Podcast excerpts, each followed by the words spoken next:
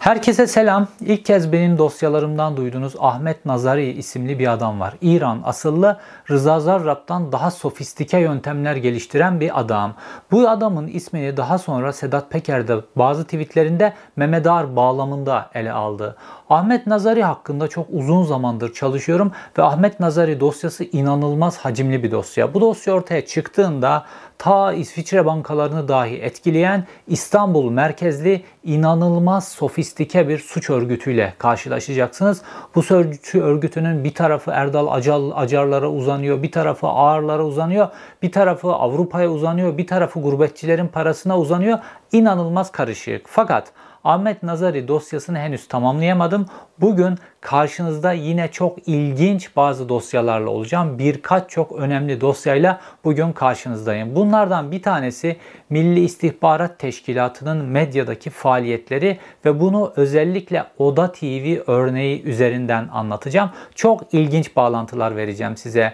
Bunun dışında Muharrem İnce ile ilgili onun siyasi hayatını bitirmesi gereken bazı detaylar ortaya dökülecek ve tabii ki Serhat Albayrak medyanın yeni baronu Serhat Albayrak'la ilgili birkaç tane detay vereceğim. Bunun yanında çerez olarak da Cüneyt Özdemir ile ilgili birkaç söz söyleyeceğim. Yine bilgi dolu, yine dop dolu bir video ile karşınızdayım.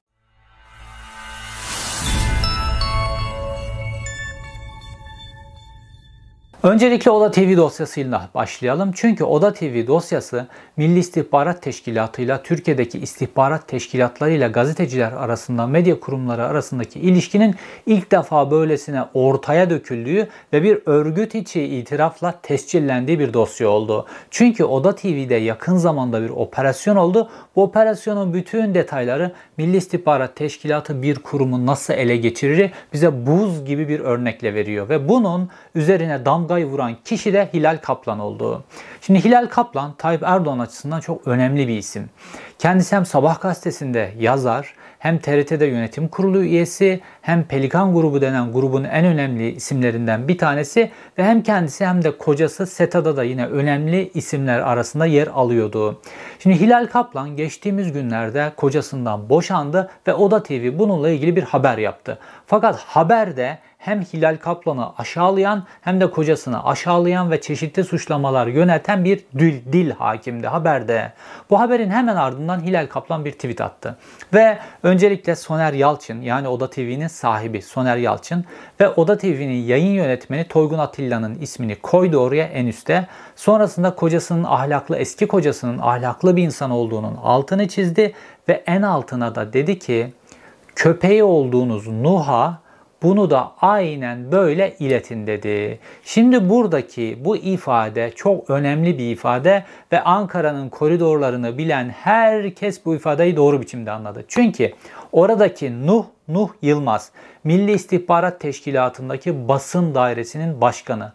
Nuh Yılmaz eski İHH kökenli biliyorsunuz böyle İslamcı böyle karışık bir yapılanmadır İHH ve Hakan Fidan Milli İstihbarat Teşkilatı'na geldikten sonra İHA'dan Nuh Yılmaz'ı getirdi ve Nuh Yılmaz da yine İHA kökenli bazı kişileri Milli İstihbarat Teşkilatı'na getirerek kendine bir ağ kurdu orada ve sonrasında medya dünyasına doğru nüfuz etti. Birazdan bu medya dünyasındaki nüfuzların detayına da geleceğiz. Yani şu an medya dünyasındaki faaliyetleri yürütmek Nuh Yılmaz'ın sorumluluğunda.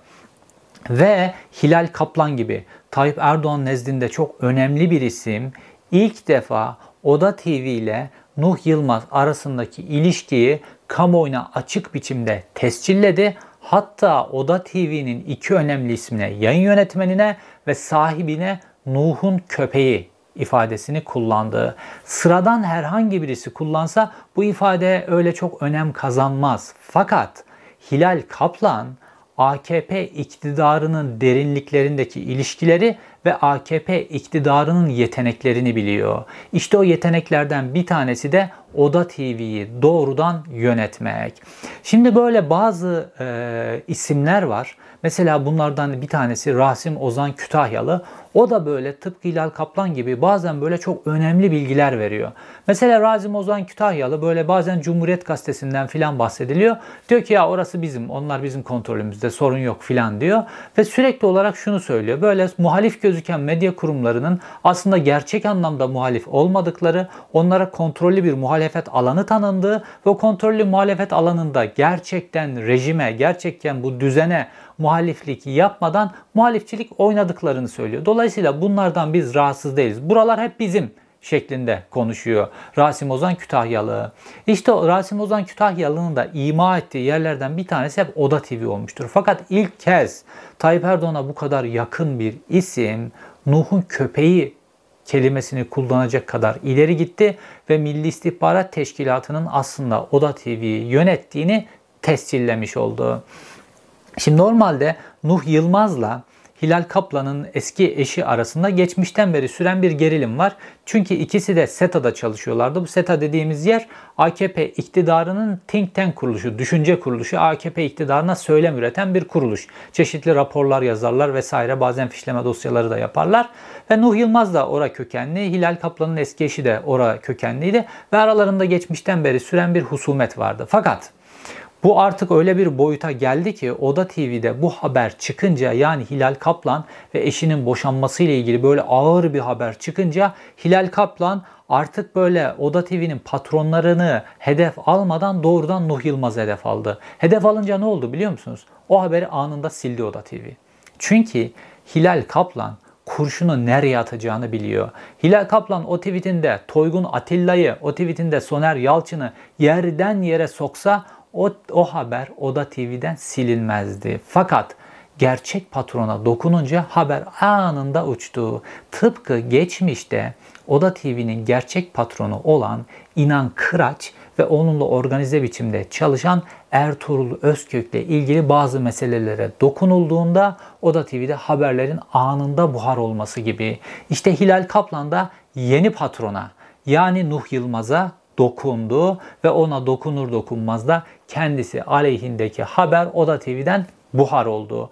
Bu bize çok önemli bir ipucu verdi. Şimdi bunun üzerine Oda TV'nin Milli İstihbarat Teşkilatı tarafından nasıl ele geçirildiği ve Soner Yalçın'ın nasıl Milli İstihbarat Teşkilatı'na angaje edildiği ile ilgili bilgilere gelelim. Önce Oda TV'nin bir geçmişine dönmemiz lazım. Oda TV'yi geçmişte esas finanse eden kişi İnan Kıraç'tı. Bugünlerde inanılmaz popüler, kamuoyunda çok biliniyor böyle. O gölgeler içerisinden çıkıp bütün ışıklar üzerine çevrildi ve İnan Kıraç'ın derinliği, koçların damadı İnan Kıraç'ın derin yönü, baron yönü ilk defa kamuoyunun önüne serildi. Şimdi İnan Kıraç medyada hep kuvvetli olmuştur. Sadece Oda TV'yi finanse etmedi. İnan Kıraç aynı zamanda Hürriyet Gazetesi'nin arkasındaki beyinde olmuştur. İnan Kıraç Cumhuriyet Gazetesi'nin arkasındaki beyinde olmuştur. Bunların hepsinin üzerindeki yönlendirmeyi yapmıştır ve onun altında Ertuğrul Özkök de medya dünyasında bazı yönlendirmeler yaptı. Şimdi bazı haberler vardır o haberi alıp böyle Hürriyet gazetesine koyamazsınız. Fakat o haberi özellikle böyle infaz tarzı, karakter suikasti tarzı haberleri Oda TV'ye koyarsınız. Başka türlü fonksiyonlar için de başka mecralar lazımdır.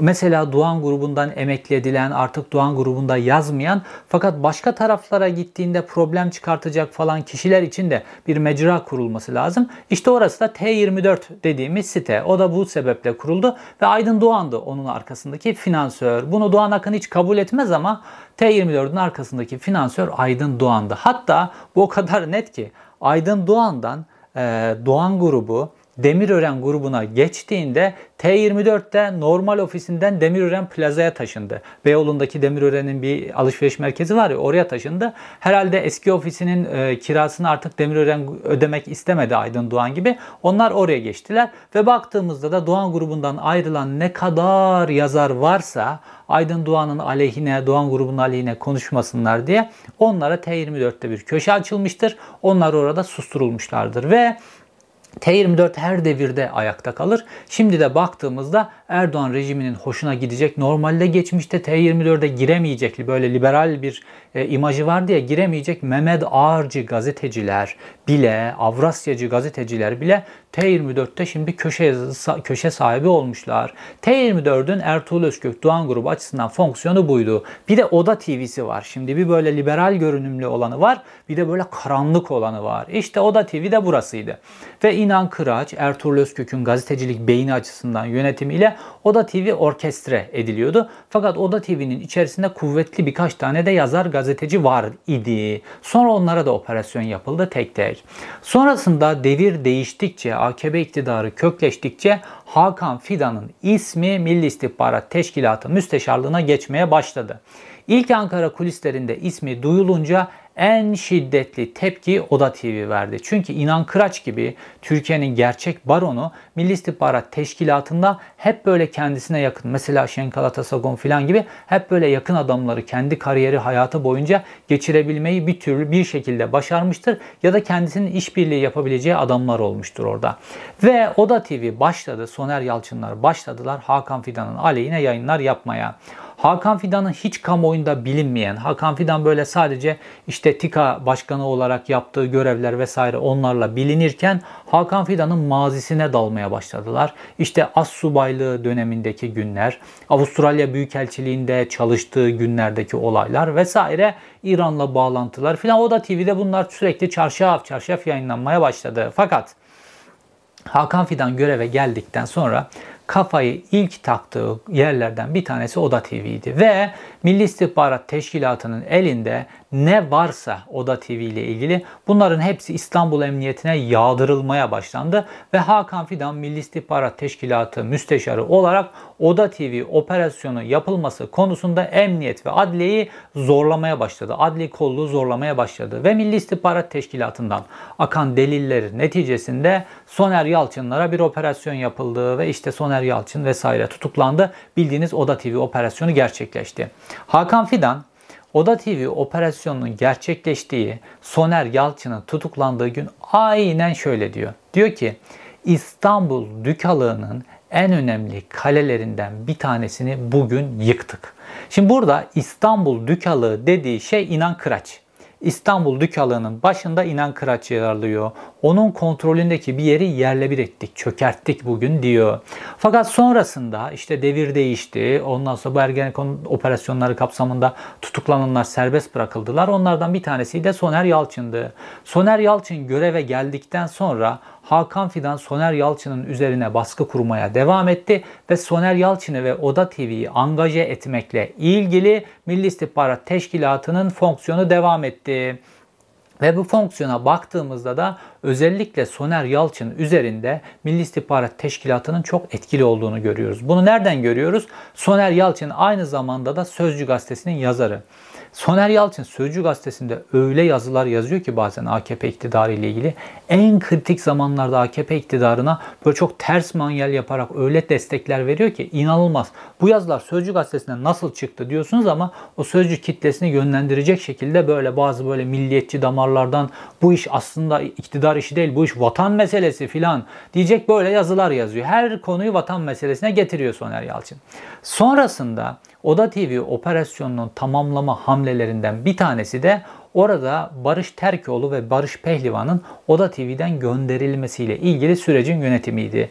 Ve nihayetinde Barış Terkoğlu ve Barış Pehlivan Oda TV'den gönderildiler ve Cumhuriyet Gazetesi'ne demir attılar. Şimdi Cumhuriyet Gazetesi baktığımızda Cumhuriyet Gazetesi de iktidarın kontrolünde bir mecra. Cumhuriyet Gazetesi'nin yönetiminin ele geçirilmesinde, Cumhuriyet Vakfı'nın öncelikle yönetiminin ele geçirilmesinde şu anki mevcut vakıf yönetimi mahkemeler üzerinden bazı hamleler yapmıştır ve mahkemeler üzerinden yaptıkları bu hamleyle Cumhuriyet Gazetesi'nin sert muhaliflik yapmasını sağlayan vakıf yönetimini tasfiye ettiler. Tamamen mahkeme marifetiyle tasfiye ettiler ve kendileri geldiler ve bu süreçte de şu anki vakıf başkanı Tayyip Erdoğan'a doğrudan mektup yazdı ve yardımını istedi. Siz bize yardım ederseniz biz de Cumhuriyet Gazetesi'nin yayın politikasına size yardım ederiz dedi.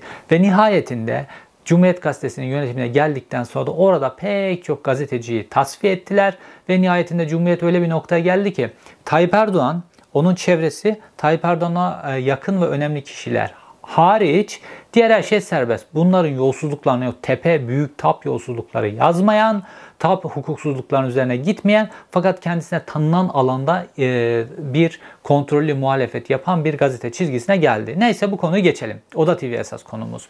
Cumhuriyet e, Oda TV'den Barış Terkoğlu ve Barış Pehlivan'ın zaten kontrolü olan Cumhuriyet Gazetesi'ne gönderilmesinden sonra artık Oda TV oldu bir meydan. Tamamen kullanılacak şekilde Milli İstihbarat Teşkilatı'nın kontrolüne geçti. Ondan sonra da diğer bir aşama geldi. Bu diğer aşamada işte Toygun Atilla'nın e, Oda TV'nin yan yönetmenliğine getirilmesi. Toygun Atilla kim? Geçmişten beri işte Mehmet Ağar, onun gibi çeteci polislerle birlikte çalışan, sürekli onların borusunu Hürriyet gazetesinde öttüren bir adamdı. Ne zamana kadar? Ertuğrul Özkök Hürriyet gazetesi yönetiminden devrilene kadar. Toygun Atilla Ertuğrul Özkök'ün gazetenin yan yönetmeni olduğu dönemde yıldızdı. Ne zaman Enis Berberoğlu Hürriyet Gazetesi'nin yayın yönetmeni oldu, işte o Ertuğrul Özkök'ün İstanbul Dükalı İnan Kıraçlarla olan bağ kopmuş oldu ve Enis Berberoğlu döneminde Toygun Atilla artık o operasyonlarını yapamaz. Mehmet Ağar polislerini, çeteci polisleri Hürriyet gazetesinde parlatamaz hale geldi ve kendisini Nadas'a bıraktı. Ne zamana kadar? Mehmet Ağarlar, Devlet Bahçeli, Tayyip Erdoğan, Doğu Perinçek tekrar bir ittifak müttefiklik kurana kadar bu ittifak müttefiklik kurulunca Toygun Atilla bir anda saklandığı küllerin arasından çıktı Hürriyet gazetesinde ve yine o bildiğimiz kirli polislerden aldığı bilgiler, işkenceci polislerden aldığımız bilgiler, ağrım polislerinden aldığı bilgilerle Hürriyet gazetesini donatmaya başladı. Hürriyet gazetesini yeniden fabrika ayarlarına döndü. Fakat Oda TV çok önemli bir yer ve Hürriyet gazetesinde de artık muhabirlerin emeklilik zamanı geldiğinde ya işte dediğim gibi T24 Oda TV yazarların emeklilik zamanı geldi buralara gönderilirler ya da arkası olmayan insanlarsa tasfiye edilirler. Fakat Toygun Atilla o, o derin adam yani bir sürü iş yapmış. Dolayısıyla Toygun Atilla'yı aldılar. Oda TV'nin başına çaktılar. İşte ondan sonra artık Milli İstihbarat Teşkilatı için, artık Nuh için Oda TV kılçıksız et haline geldi. Kılçıksız balık haline geldi ve ondan sonra da çok güzel yönetmeye başladılar. Ne kadar ileri gittiler? İşte Hilal Kaplan'ın dediği noktaya kadar ileri gittiler. Nuh'un köpekliği noktası. Bu köpek kelimesini bakın bir Doğu Perinçek kullanmıştı. Nerede kullanmıştı? Hukuk siyasetin köpeğidir ve son yıllarda işte bu siyasi tutuklamalarla görüyoruz. Hukuk nasıl siyasetin köpeği haline geldi. Fakat Doğu Perinçek bu dedikten sonra da hukukun altın çağını yaşadığını söylüyor bu dönemde. İşte Oda TV'de şu an altın çağını yaşıyor herhalde. Bu köpeklik kelimesinin parantezin içerisine girmiş olarak ve Hilal Kaplan bunlara siz MIT'in köpeğisiniz dedi. Hilal Kaplan'a cevap dahi veremediler. Tek bir cevap dahi veremediler. Böyle kükreyen, herkese posta koyan Oda TV filan Hilal Kaplan'a tek bir cevap daha veremedi. Neden? Çünkü Hilal Kaplan'ın konuyu uzatma potansiyeli var. Çünkü Hilal Kaplan'da bilgi var. içeriden bilgi var.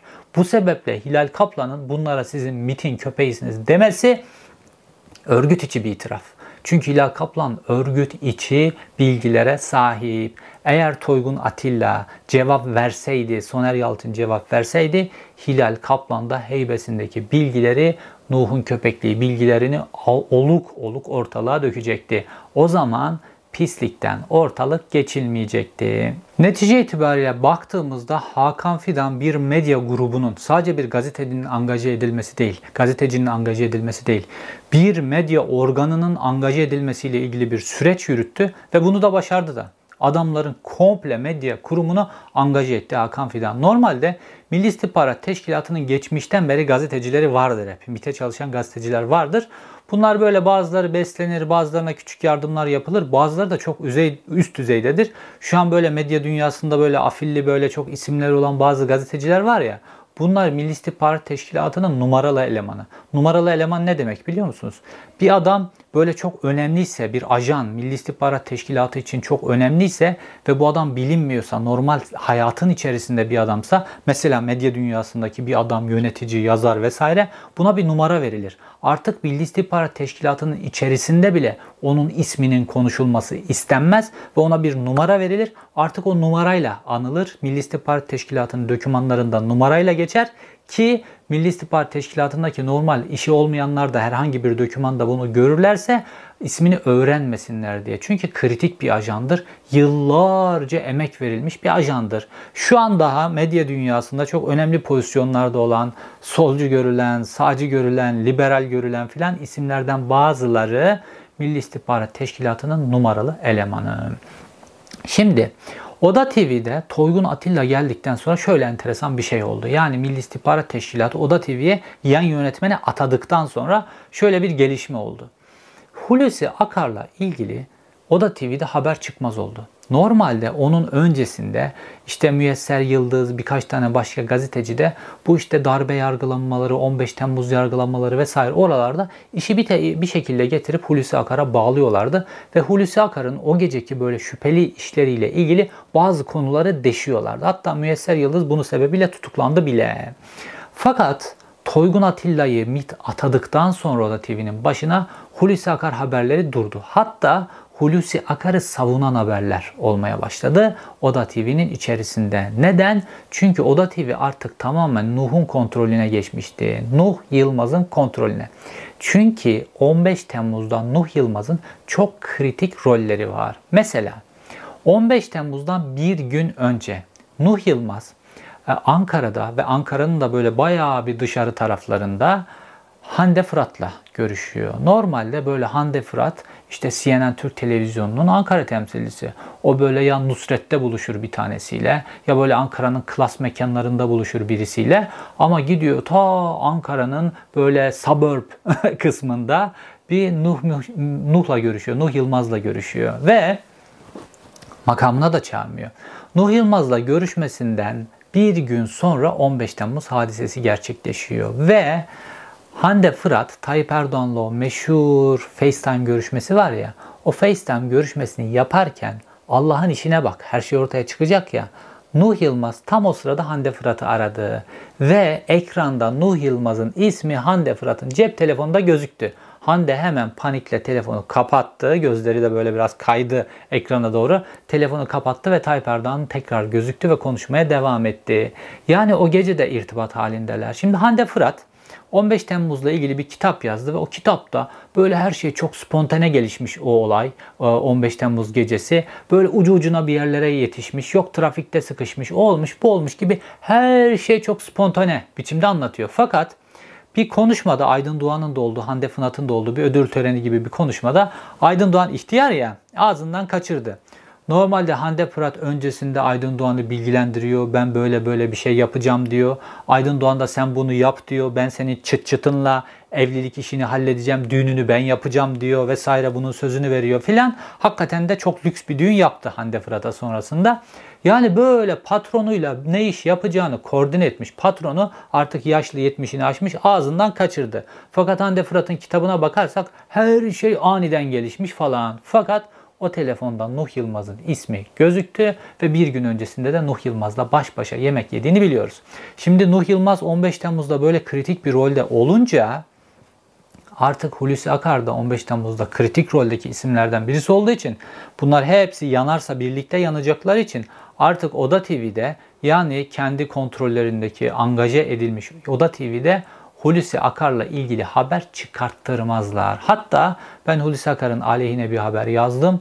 Oda TV benim haberimi yalanlayabilmek için bin dereden su getirdi. Oda TV meselesi böyledir. Oda TV Milli İstihbarat Teşkilatı tarafından komple angaje edilmiş, personel kadrosu değiştirilmiş, yan yönetmeni atanmış ve sahibi Sözcü gazetesinde iktidarın reklamını yapan bir kişi haline getirilmiştir. Çünkü artık papuç pahalı. Soner Yalçın da artık bu devri iktidarda hapse girmek istemiyor ve artık arkalarında da İnan Kıraç gibi bir İstanbul dükası yok. Çünkü o İstanbul dükasının e, bütün o karanlıklar içerisindeki korumalı perdesi paramparça oldu ve İstanbul Dükası İnan Kıraç şu an kamuoyunun gözünün önünde. Dolayısıyla işte Hürriyet Gazetesi, Cumhuriyet Gazetesi, Oda TV, T24 falan böyle farklı yelpazenin farklı yerlerindeki herkes için artık papuç pahalı. Dolayısıyla bunların hepsine baktığımızda farklı noktalardan Erdoğan iktidarının istediği biçimde kontrollü muhalefetin mimarladılar. Kontrollü muhalefet dili geliştirdiler. Türkiye'de kontrollü muhalefet dili icat ettiler bu mecralar ve Erdoğan iktidarını rahatsız etmeyecek muhalefet dozu nedir? Bunu bütün Türk medyasına öğrettiler bu mecralar. Asla ve kat'a bu mecraların yöneticilerinin başı bu devirde belaya girmiyor. Bu mecraların yöneticileri yelkenlerini süzdürüyorlar rüzgarda, gemilerini yüzdürüyorlar. Şimdi o da TV faslını bu tarafa bırakalım. Birazdan Serhat Albayrak'tan medya kısmına da döneceğiz. Fakat şimdi şu Muharrem İnce faslına bir, bir daha girmemiz gerekiyor. Biliyorsunuz ben Muharrem İnce ile ilgili bir video yaptım ve bu videoda Muharrem İnce'nin bütün ipliğini pazara çıkardım. Muharrem İnce normalde kendisi eşi acayip böyle lüks arabalarla gezerler böyle acayip servetleri iyidir yazlıkları kışlıkları filan. Baktığınızda da bunu destekleyecek bir ticari hayat yok.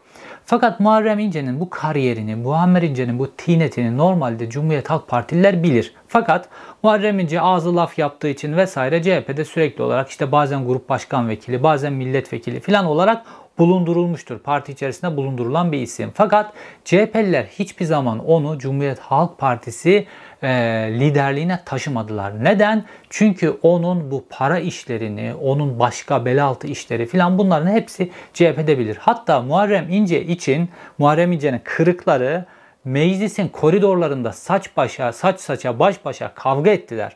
Normalde meclisteki o görüntüleri AKP yayınlasa zaten Muharrem İnce'nin işini bitirirdi Cumhurbaşkanlığı seçim sürecinde. Fakat Tayyip Erdoğan zaten Muharrem İnce'nin aday olmasını istiyordu o Cumhurbaşkanlığı seçiminde. Neden mi? Hatırlayın 2018 yılını.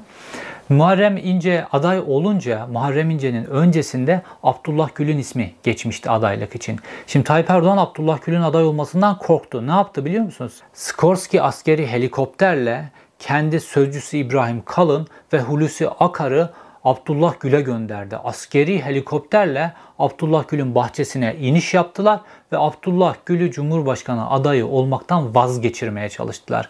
Yani Tayyip Erdoğan kendisini gerçekten tehdit eden bir adaya karşı bu derece hırs gösterecek, bu derece dişini gösterecek, askeri helikopterle çıkartma yapacak bir adam. Fakat o günlerde Muharrem İnce'nin adaylığı geçince Tayyip Erdoğan resmen yol verdi. Muharrem İnce aday olsun. Neden? Çünkü Muharrem İnce ile ilgili bütün depo Tayyip Erdoğan'ın elinde.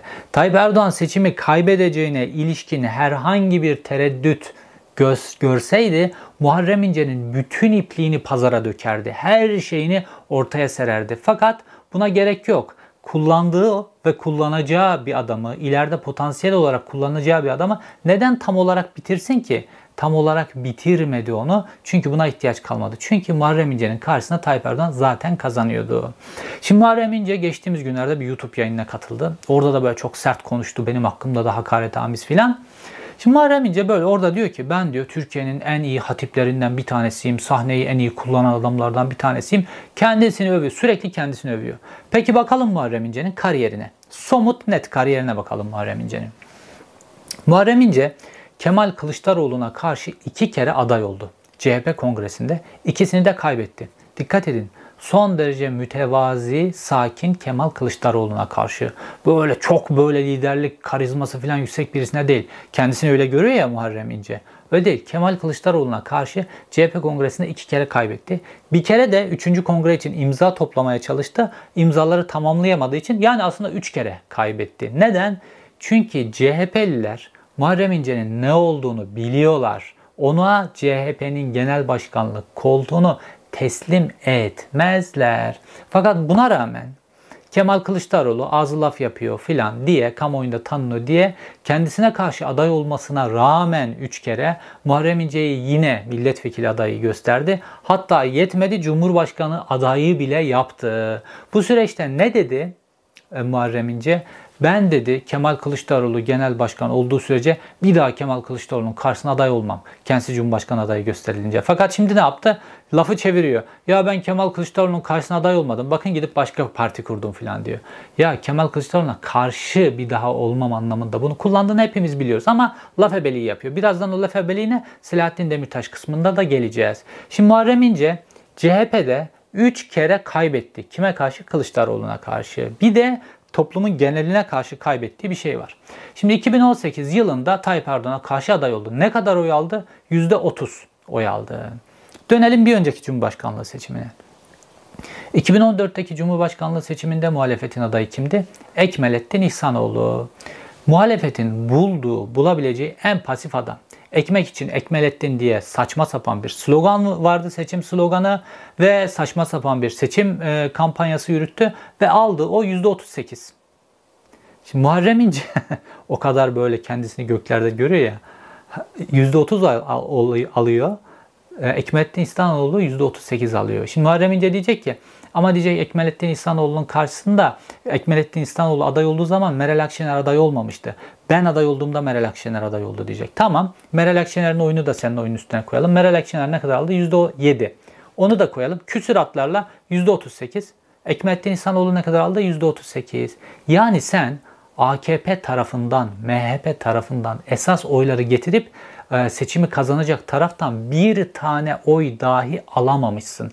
Ekmelettin gibi bulunabilecek en düşük profilli adam ne kadar oy almışsa sen de o kadar almışsın hatta ondan da az almışsın. Hadi Meral'i de koyalım onun kadar almışsın. En fazla tarihin en düşük profilli adayının alabileceği oyu zar zor onu üstüne de Meral'i de koyarsa o kadar almışsın. Sen çapın bu.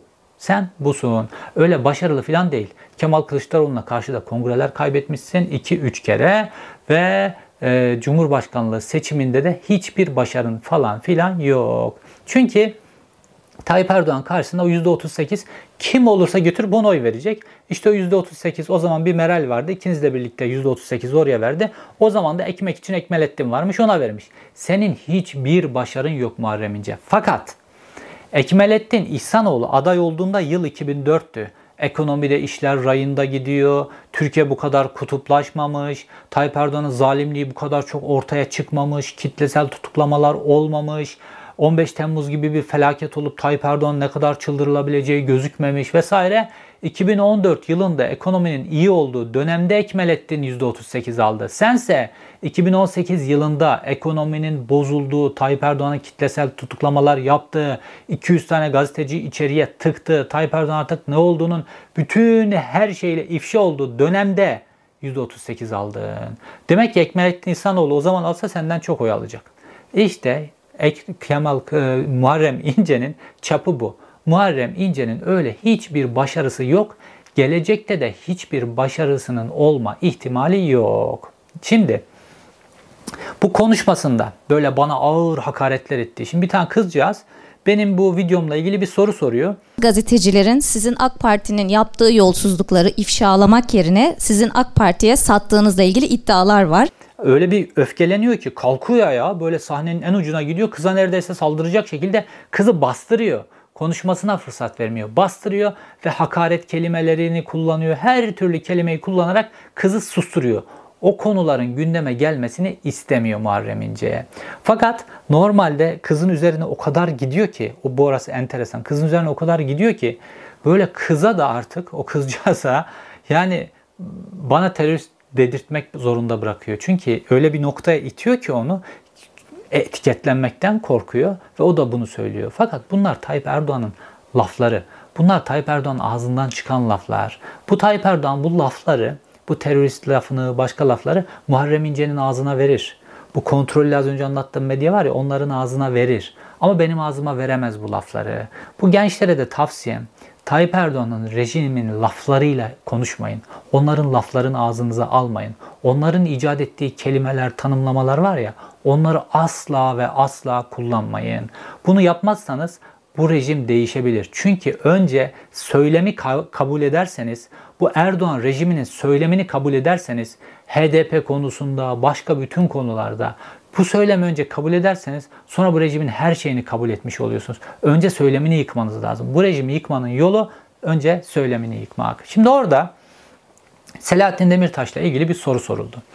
Ve Selahattin Demirtaş'ı biliyorsunuz Cumhurbaşkanı aday olduğu süreçte Selahattin Demirtaş'ı Muharrem İnce gitti cezaevinde ziyaret etti. Kendi eşi de gitti Başak Demirtaş'ı Diyarbakır'daki evinde ziyaret etti. Niye? Kürt oylarına ihtiyaç var. Şimdi bu kalemun gibi ya her şeye ihtiyaç var. Şimdi baktığımızda böyle HDP'ye PKK'ya karşı böyle konuşuyor Muharrem İnce. Ve bu soruldu işte gittiniz ziyaret ettiniz filan diyor ki benim ağzımdan bir tane Selahattin Demirtaş serbest bırakılsın lafı duydun mu? Sanki mesele oymuş. Bunu söylemişsem diyor, gösterin diyor. Ben siyasi siyaseti bırakacağım diyor. Hatta orada bir kağıda yazıyor siyaseti bırakarım diye. Filan keşke o e, kızcağız o kağıdı alsaydı. Şimdi bir sürü örneği var. Bakın mesela göstereceğim size. Anadolu Ajansı geçmiş, Doğan Haber Ajansı geçmiş. Amerika'nın sesi bile bunu haber yapmış. İşte bir gösteriyorum size. Burada ne diyor e, Muharrem İnce? Selahattin Demirtaş'ı tutma diyor. Şimdi Selahattin Demirtaş'ı ne? Serbest bırak diyor Selahattin Demirtaş'ı. Ha diyecek ki ya ben bak serbest kelimesini kullan. Ya aynı anlama geliyor. Sen başka konuşmalarında da bu var filan. Aynı anlama geliyor. Selahattin Demirtaş'ı gidip cezaevinde ziyaret etmek ne demek yani? Selahattin Demirtaş'ın eşini ziyaret etmek ne demek? Bu demek. Ama bunun söylemini ki ziyareti de doğru bir şeydi. Bunu da söyleyeyim size. Eşini ziyareti de doğru bir şeydi. E, cezaevindeki Demirtaş'ı da ziyareti de doğru bir şeydi. Fakat şimdi onun da arkasında duramıyor. Çünkü şu an siyaset yapması gereken nokta başka bir nokta olduğu için ilkesizliğini buraya kadar taşıyor. Aynı şekilde Kemal Kılıçdaroğlu'nun karşısında asla aday olmam filan demişti. E şimdi gitti burada kurdu. Şimdi fakat bu ortaya çıktı ya şimdi o kızcağıza söz verdi imza attı orada. Şimdi ortaya çıktı Selahattin Demirtaş'ı serbest bırakın demiş. Şimdi ortaya çıktı ya bırakacak mı siyaseti? Bırakamaz. Çünkü bu partiyi kendi isteğiyle kurmadı ki kendi isteğiyle kapatsın. Bu partiyi kurmak zorunda. Çünkü kaptırmış kendisini Tayyip Erdoğan'a. Ve Tayyip Erdoğan onu finanse ediyor ve diyor ki biz diyor nasıl partimizi finanse ediyoruz? Üyelerimizin e, aidat ya üye aidatlarıyla Türkiye'de hangi parti finanse ediliyor ya? Böyle bir şey yok. Üye aidatlarıyla finanse edilen partilerin hallerini görüyoruz. İsimleri bile yok. Ya hazine yardımı alacaksın ya da e, kendin zengin olacaksın. Büyük bir iş adamı seni destekleyecek filan. Diyor ki üye aidatlarıyla böyle bir şey yok. Seni kimin finanse ettiğini biliyoruz. O kişi de sen siyaseti bırak demedikçe senin siyaseti bırakma ihtimalin yok. Dediğim gibi sadece senin meclis odanın önündeki kavgalar ortaya dökülse ya da sana getirilmiş yolsuzluk dosyalarını nasıl AKP'ye taşıdığın AKP tarafından ifşa edilse senin işin zaten biter. İnsan içine çıkamaz hale gelirsin. Fakat orada bulmuşsun gençleri bağırarak, çağırarak, hakaret kelimeleri kullanarak, böyle üzerlerine doğru böyle sahnenin tavucuna kadar giderek filan o gençleri susturabilirsin. Şovunu yaparsın fakat sen o şovu yaptın, yaptın, yaptın. Gelebildiğin nokta Ekmelettin İhsanoğlu noktası bile olmadı. Ekmelettin İhsanoğlu %38 aldı, sen %30 aldın. Ekmelettin kadar bile oy alamadın. Üstelik ekonominin berbat olduğu bir dönemde. Muharrem İnce faslı böyle. Şimdi gelelim Serhat Albayrak faslına. Burası da önemli. Son zamanlarda benim hakkımda böyle haberler çıkaran yerlerden bir tanesi de Sabah gazetesi. Şimdi böyle hakkımdaki iddialara böyle cevap da vermeyince insanlar ya niye cevap vermiyorsun filan diyorlar. Cevap vermemi istiyorlar filan ama ben böyle polemiklerin içerisine çok girmek istemiyorum. Ben böyle yolsuzluk dosyaları, bu tip Türkiye'deki halkın malına, mülküne çökenler, insanların hayatlarını gasp edenler vesaire bu konuları dosya hallerine getirmek, bunları yayınlamak istiyorum esasen. Fakat ben iktidarın yolsuzluklarını, bu ülkeye iktidarla birlikte işbirliği yapan grupların yolsuzluklarını anlatıyorum. Vurgunlarını, haksızlıklarını anlatıyorum. Gazeteciler beni bana bana yükleniyorlar böyle. Gazeteci görünenler bana yükleniyorlar. İşte Oda TV'sidir, Sabah gazetesidir, Cüneyt Özdemir'idir, Serhat Albayrak'dır. Hepsi eş zaman, hepsi birlikte yapıyorlar. Zaten çeteyi görüyorsunuz böylece. Hepsi birlikte aynı anda hareket ettiler. Aynı anda aynı söylemlerle harekete geçtiler. Oda TV'si, Serhat Albayrak, Cüneyt Özdemir'i filan hepsi birlikte. Şimdi Artı Muharrem İnce. Şimdi Serhat Albayrak da bunların içerisinde günümüzün baronu. Çakma baron aslında böyle bir baronluk kabiliyeti falan da yok. Fakat ne? Ka- kardeşi e, Tayyip Erdoğan'ın damadı. Bütün numarası bu. Başka bir numarası yok. Normal şartlarda Serhat Albayrak herhangi bir medya kurumuna stajyer olarak giremez. Yani Serhat Albayrak herhangi bir gerçek medya kurumunda stajyerlikten kadroya, kadroya geçemez. Herhangi bir departmanda. Fakat gelin görün ki şu an Turkuaz Medya'nın CEO'su ve aslında Doğan Medya, eski Doğan Medya, şimdi Demirören Medya onu da yönetiyor. Türk medyasının baronu haline geldi. Şimdi bu rolü ona Tayyip Erdoğan verdi. Neden? Damadın kardeşi nedeniyle. Turkuaz Medya'nın CEO'su oldu mu şimdi bu adam? Sonrasında biliyorsunuz Doğan grubunu Demirören satın aldı. Fakat Serhat Albayrak yönetiyor fiilen. Demirören orada paravan. Tayyip Erdoğan'ın aslında Serhat Albayrak yönetiyor fiilen. Ve ne yaptılar biliyor musunuz? İlk iş Demirören'in iki tane Türkiye'de gazete dağıtım şirketi vardı. Birisi Turkuaz Dağıtım, eski BBD, bir de Yaysat. İki tane de dağıtım şirketi vardı. Dolayısıyla muhalif gazeteler, bazı iktidarın istemediği gazeteler ya da işte ekonomik nedenlerle vesaire o iki yayın iki dağıtım şirketinden birisini kullanıyorlardı. Tuttu Yaysat'ı kapattırdı e, Serhat Albayrak Demirören'e talimat vererek Yaysat'ı kapattırdı. Ki Yaysat Turkaz dağıtımdan daha güçlüydü. Yaysat'ı kapattırdı, Turkaz dağıtım kaldı tek. Bu ne demek biliyor musunuz? Türkiye'de basılan herhangi bir gazete, herhangi bir dergi, herhangi bir karikatür dergisi bu eğer Serhat Albayrak istemezse gazete bayilerine dağıtılamaz. Bütün gazete bayileri şu an Turkaz'a bağlı. Türkiye'deki tek kamyonu olan dağıtım şirketi Turkaz. Dolayısıyla Serhat Albayrak istemezse Türkiye'deki hiçbir gazete dağıtılamaz bayilere. Bu ne demek biliyor musunuz? İktidarın izin verdiği düzeyde muhalefet yapmak zorundasınız. İktidarın istemediği bir düzeye geldiğinizde muhalefetinizde sizin gazetenizi dağıttırmazlar. İşte kontrollü muhalefet diyorum ya gazeteler bu nedenle geldi. Fakat bunu seyrettiler. Türkiye adım adım bu noktaya geldi. Şimdi Serhat Albayrak bu yetiyor mu? Yetmiyor. Bir de matbaacılık sektörü var. İşte kimin matbaaları var mesela? Doğan grubunun matbaaları var. Şimdi görüyoruz. Mesela geçtiğimiz günlerde Doğan grubunun İstanbul'daki bir matbaası kapatıldı. 105 tane işçi tazminatsız işten atıldılar vesaire. Zam yapılmadı bu işçilere pardon. Tazminatları yüksek çıkmasın diye aylardır zam yapılmıyordu. Tazminatları düşük çıksın diye ve bu işçiler işten atıldı. O matbaa kapatıldı. Şimdi Doğan'ın matbaalarını tek tek tek tek kapatılıyor. Dolayısıyla ne olacak biliyor musunuz? tek matbaa sektör olarak yine kendileri tekeli oluşturacaklar. Serhat Albayrak'ın istemediği gazete dergi dağıtılamıyor şu anda. Serhat Albayrak'ın istemediği gazete dergi basılamayacak da Türkiye'de. Buna doğru gidiyor. Tek oluyor. Çünkü tek kartel dışında Serhat Albayrak'ın medya yönetme ihtimali yok. Normal rekabetçi bir medya piyasasında Serhat Albayrak'ın CEO'luk, biyoluk böyle tutunamaz bile. Zaten şu halde bile kartel oldukları halde bile Serhat Albayrak'ın yönettiği bütün kurumlar zararda. Elini nereye atıyorsa batırıyor. Sabah gazetesinin tirajı 20-30 binlere düşmüş. Öyle o görünür tirajlara falan bakmayın. Hepsi fake. Hürriyet gazetesi 100 binin altına düşmüş. 60 binlerde falan diyorlar. Hürriyet gazetesine belki daha da düşmüştür. Bilmiyorum insanlar naçarlıktan alıyordur. Alıyorlarlarsa. Diğerleri de öyle. Kontrollü muhalefet yaptıkları için de Cumhuriyet'in de tirajı öldü. Sözcü'nün de tirajı öldü. Sözcü böyle AKP'nin ekonomide çok iyi olduğu yıllarda bile böyle satıyordu 400 binlerde falan. Şimdi Sözcü de sürünüyor yerlerde. Çünkü gazetecilik yapmıyorlar. Kontrollü muhalefet yaptıklarını insanlar görüyor. O zaman o gazeteyi niye alsın ki? Gider tweet okur, Twitter'ı okur. Daha çok bilgi elde edilir. YouTube izler daha çok bilgi elde edilir. İnsanlar da bunu yapıyorlar. Şimdi bu Serhat Albayrak medyanın baronu olduğunu iddia ediyor ama baron olamayacağı nereden gözüküyor biliyor musun? Baron denen adamların böyle karakterleri vardır. Serhat Albayrak'ın kardeşi Berat Albayrak istifa etti bakanlıktan. İstifasını duyuracak bir medya organı bulamadı. E, sosyal medya, Twitter hesabı vesaire bunlar da bakanlık yönet e, personeli tarafından yönetiliyordu. Onlar kapatıldılar. İstifasını Instagram'ından duyurmak zorunda kaldı adam. Ve kardeşi Türkiye'nin medyasındaki en güçlü figür Sabah, ATV filan bunların hepsini doğrudan yönetiyor. Kardeşinin istifasını, Berat Albayrak'ın istifasını haber yaptırmadı. 24 saat. Ya insanda bir böyle bir duruş olur değil mi? Bazı anlarda her şeyden vazgeçeceğin bir duruş olur. Ve bunu kardeşin için yaparsın. Kardeşinin en zor durumunda kardeşini yalnız bırakıyorsun, tek bırakıyorsun. Onun haberini dahi yaptırmıyorsun. Bu kadar Tayyip Erdoğan'a biatçı. Çünkü her şeyini Tayyip Erdoğan'a borçlu. Kardeşlik bağı filan bu gibi adamlarda bunların hiçbir önemi yok. Şimdi böyle çakma baron olarak piyasada dolanıyor.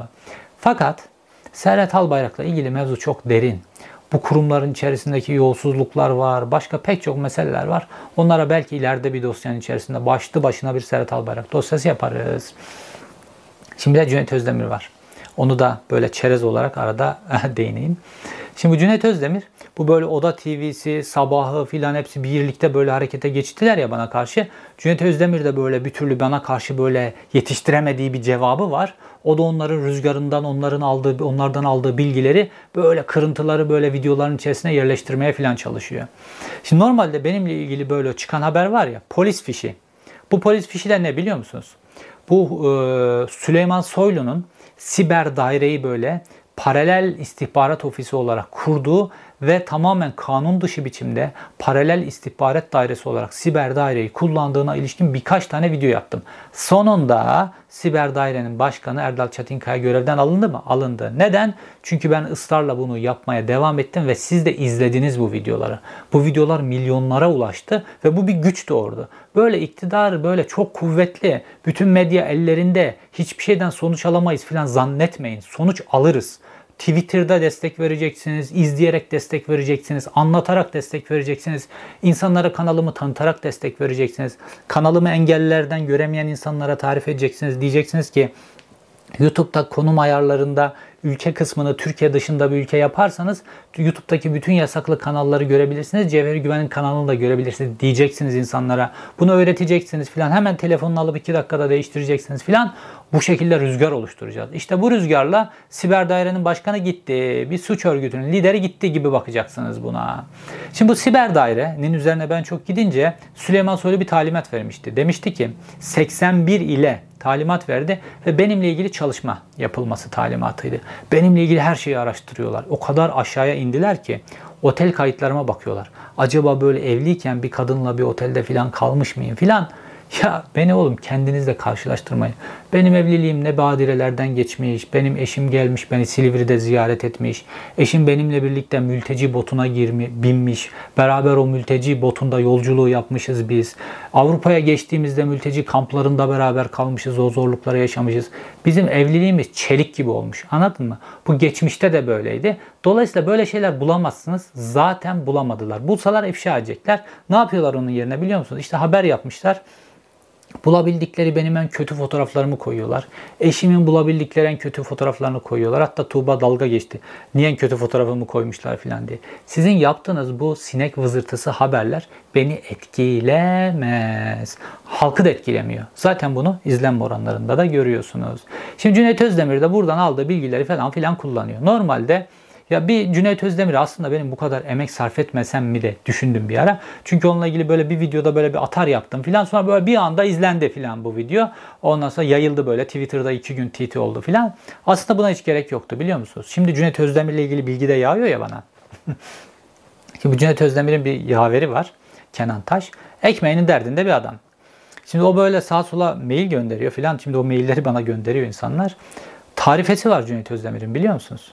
Cüneyt Özdemir'in YouTube yayınının içerisinde 70 bin lira ödüyorsunuz. Sizi YouTube yayınına çıkartıyor. Size sizin istediğiniz konuları soruyor. Sizin istediğiniz soruları soruyor. Sizin reklamınızı yapıyor. 70 bin. Kumbara gibi at parayı çalışsın. Şimdi ben de aslında hiç bunu yapmama gerek yokmuş. Aslında 70 bini ödeyecektim. Cüneyt Özdemir çıkacaktı. YouTube yayınında benim reklamımı yapacaktı. Ben de böyle arkama yaslanıp onun bu ibretlik acınası halini izleyecektim. Aynı kumbarasına Tayyip Erdoğan'ların para atıp onu böyle e, o Rıza Zarrab duruşma salonunun önünde Rıza Zarrab'ın rezilliğine, rüşvetine, her şeyine karşı Tayyip Erdoğan'ın savunmasını seyretmeleri gibi acınacak halde. Bunların mantığını kuran kim biliyor musunuz? Erol Olçok. Erol Olçok böyle bir gazeteciden, bir kanaat önderinden filan bahsedilince böyle Cüneyt Özdemir tinetindeki adamları bildiği için kokusunu alıyordu onların. Diyordu ki Aa, onu ben parayla hallederim diyordu hakikaten de hallediyordu. İşte Cüneyt Özdemir de böyle biri. 70 bin. 70 bini vereceksin sonra seni övmesini seyredeceksin. Kumbarayla çalışıyor bunlar. Dolayısıyla Oda TV'de kendisi bir şey bulamıyor gazeteciliği yok. Maddenin etkisinde sürekli. Oda TV'den bir şey alıyor oradan bir şey alıyor videolarını açın. Hiç önemli değil. Devam et, devam et, devam et. Bugün böyle konular biraz karışık oldu. Ondan bahsettim, bundan bahsettim filan ama dediğim gibi esas Ahmet Nazari dosyasının üzerine çalışıyorum. O dosya ortaya çıktığında böyle kelli felli çok iyi bir gazetecilik dosyası olacak. Çünkü olayın uluslararası boyutları var. İzlediğiniz için teşekkür ederim. Bir sonraki videoda görüşmek üzere.